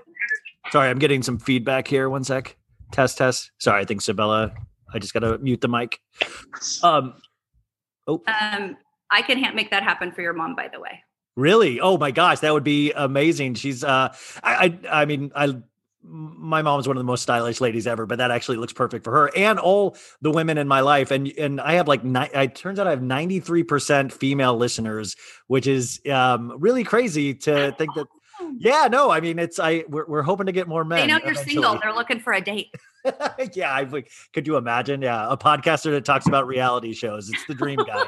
um, so, uh, religion also played a huge part of who you were in that show. Or, I mean, if we're to look at you as a character, uh, religion played a huge part in your life. Does it still?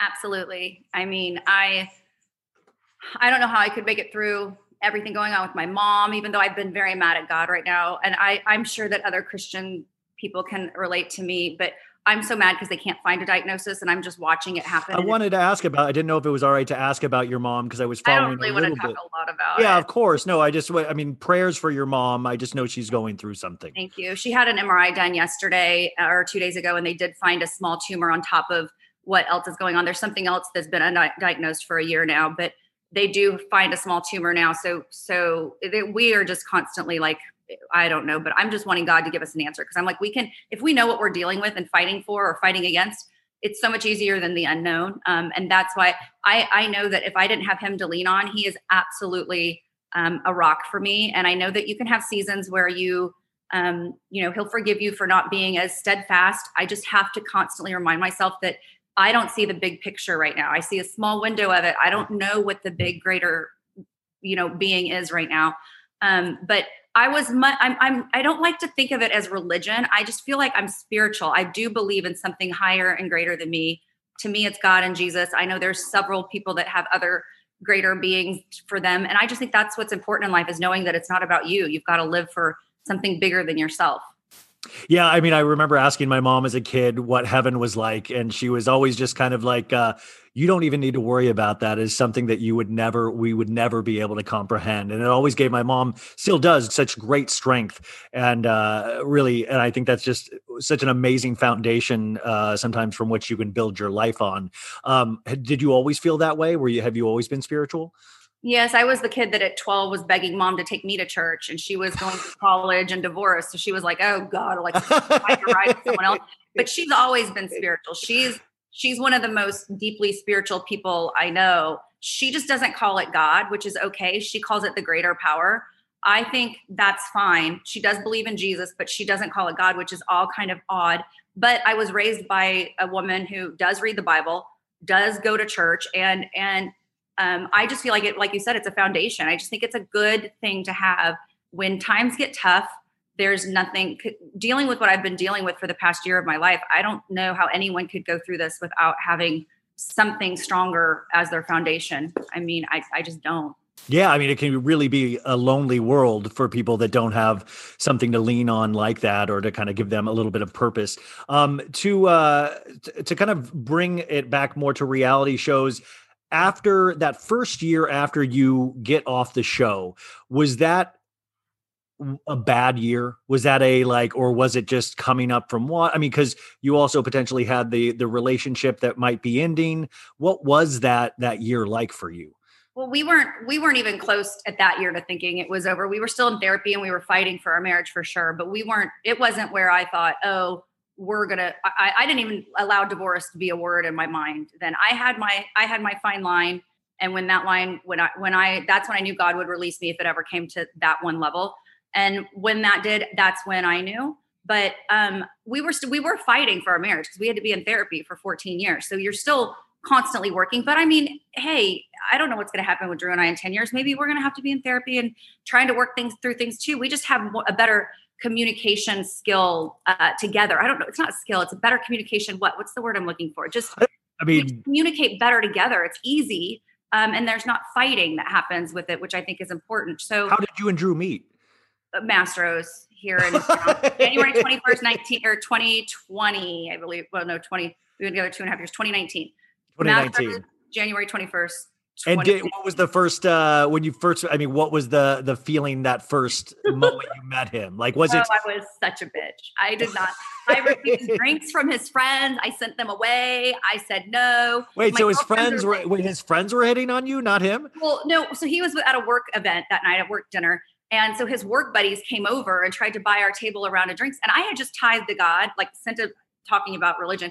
I had just tied the God and said, I am done dating. I'm not going to, I was dating a couple different guys at this time on and like, just like, you know, going out, not like anything yeah. serious.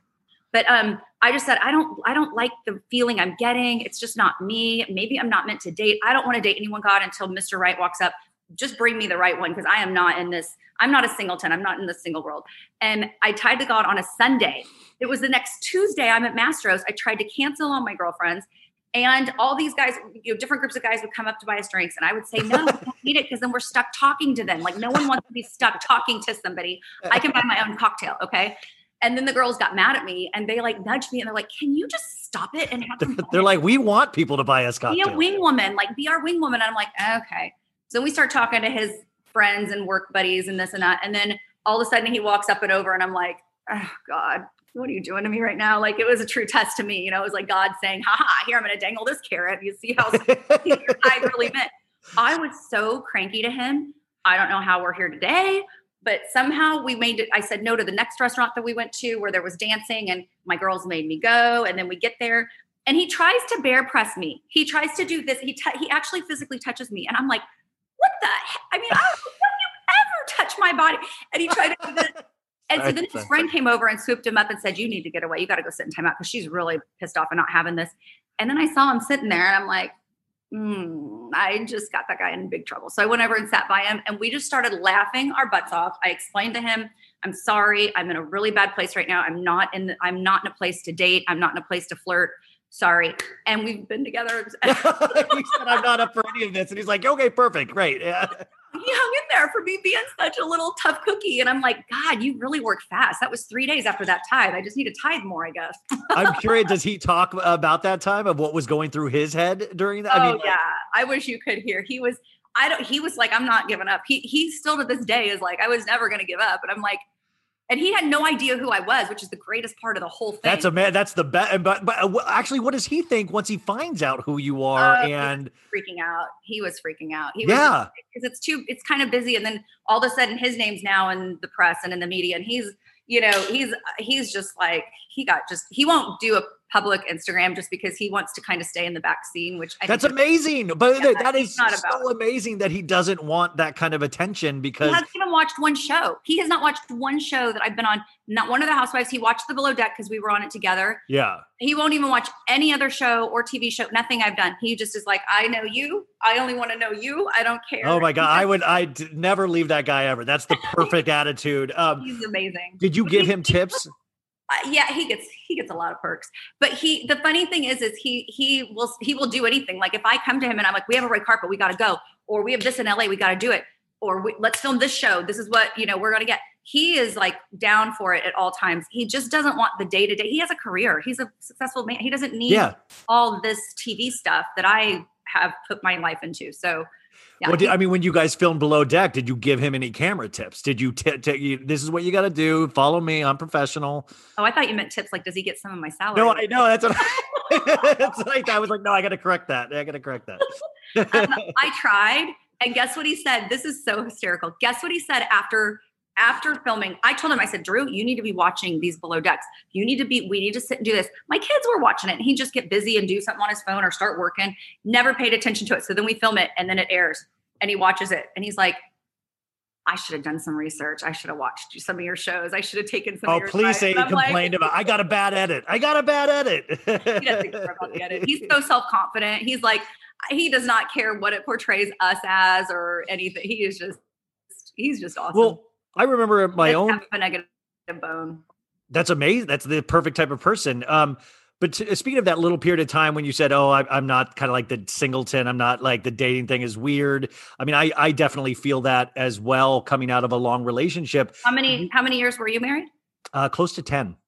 Okay. Yeah. Yeah. And you were in fourteen. I mean, like that, it's such a, you feel like a little bit of arrested development because you're trying to think back long ago before that. And it's, it is and it really so much.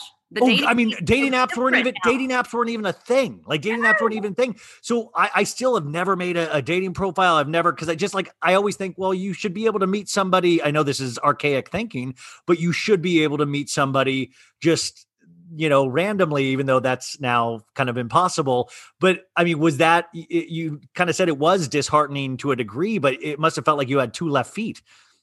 I felt really thrown into water. Thankfully, I have a really good support system of girls. Like I had, you know, all of my best friends, whether I shouldn't say best friends, I only have one or two best friends, but my, my close knit circle, um, I, I completely blocked out everybody else at that point. Like it was just my close knit group of people. I didn't have time or energy for anyone. It is the dark, one of the darkest times of your life is divorce. So I'm sorry for what you went through. It's, I, I just want you to know that I, I had that same, all those same feelings you just said.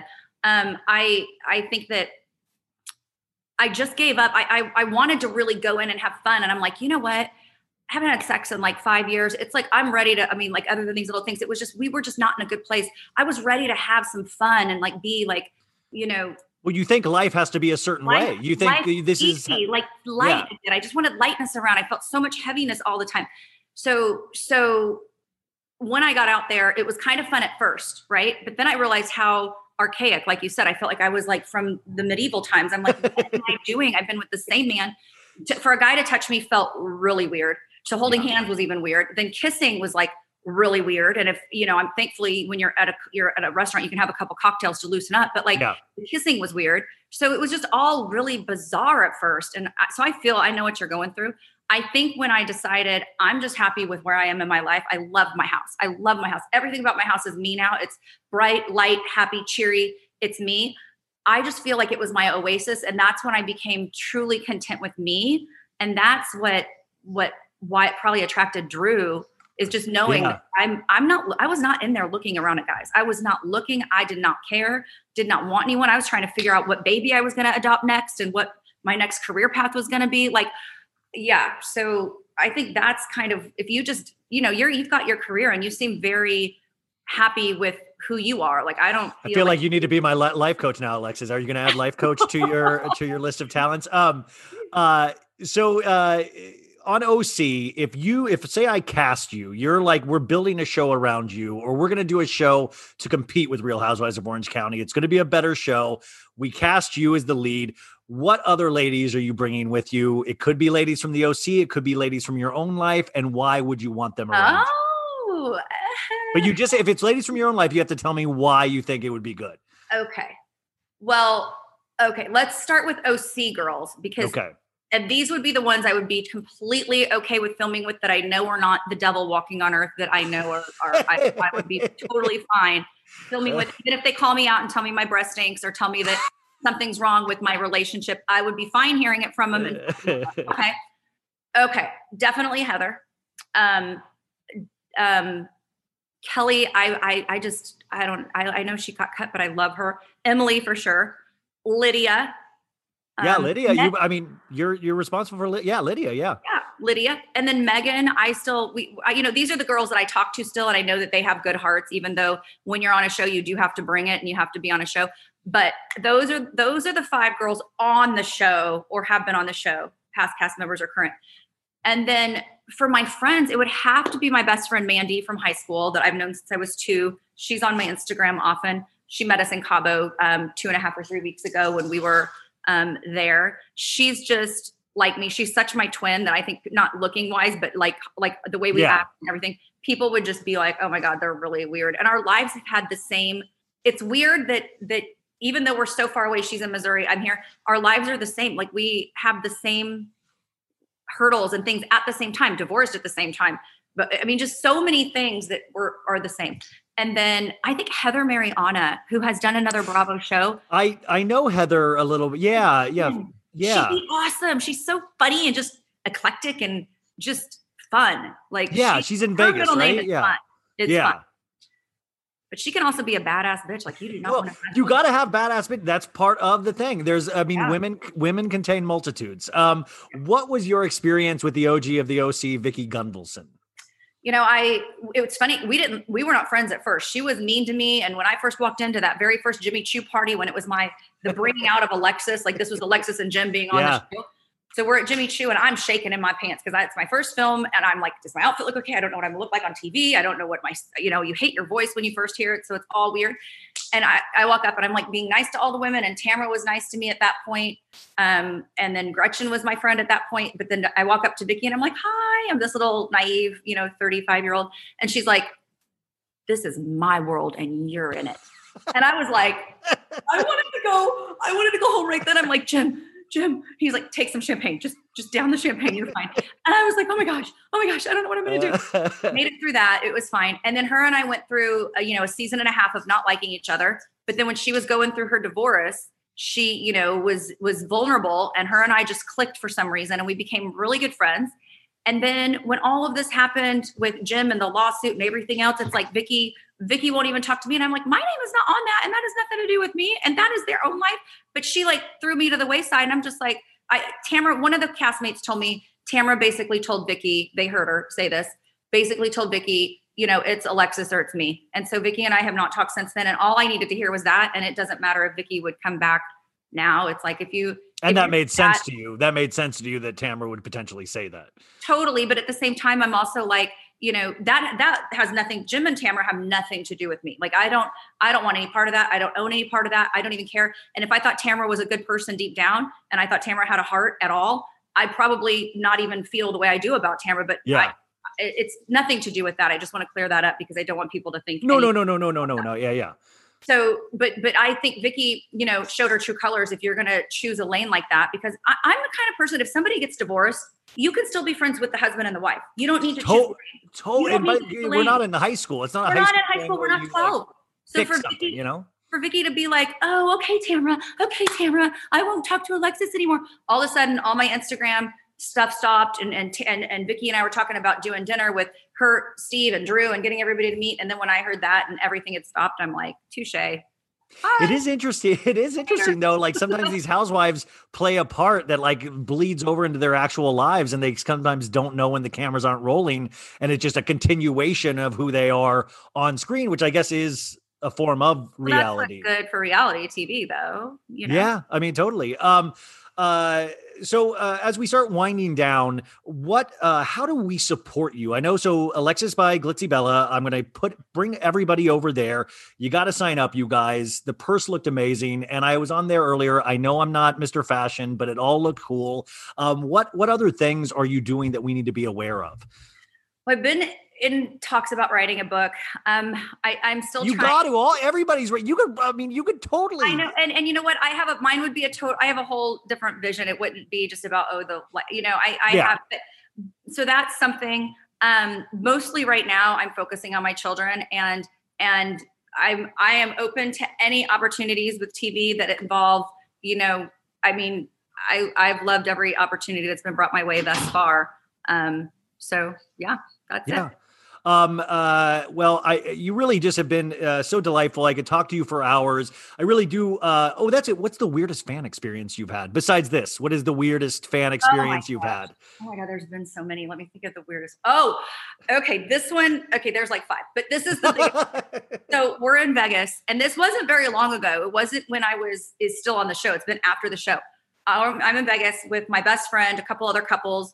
Um, Drew was not in at this one. But but we're at the slot machines, just Sean and I, my best friend Sean, we're just sitting there dropping slots in, and a girl walks over to me and asks me to sign her breast with a Sharpie marker. She actually had a Sharpie and asked me to sign her breast with the Sharpie. And I'm like, so she pulls her shirt down, you know, like all the way. I can't see her nipple or anything. And I was just like, oh my God, that's really weird. I mean, please, oh okay, God. I'm in Vegas and I don't want to get mugged right now. So, okay, I'll sign you that. We're just going to walk away. Oh, wow. Bravo fans really, uh, really, really can be wild. Uh, but for the most part, has it been really positive in terms of uh, Bravo fans and, and things it like is. that? And even, even that one was funny. I don't remember your name, but if you're watching this right now or hearing this right now, I What love if it. she got it's a so tattoo? Funny. What if she tattooed your signature on her breast? Uh, Oh, that'd be really odd, but okay. But it's okay. But um, I I think every I think every fan is amazing, and I just think if they if there's something that I brought to them that they enjoyed or that made them happy at the moment or got them, you know, they they can understand my low of lows because you saw me at a very low point too several times, then it was all worth it. well, I think you are essential to the history of O C. I think you are uh, really talented and somebody that I really would love to see working more in T V in the future. Um, you guys know where to follow her. We'll put all of that information out, but thank you so much for sharing this time with us. We're going to be praying for you and your mom. And uh, we just really, really appreciate the time you spent with us today. Thank you. Thanks for having me. Enjoyed it with you too. Good Thanks. Luck to you. Oh, thank you.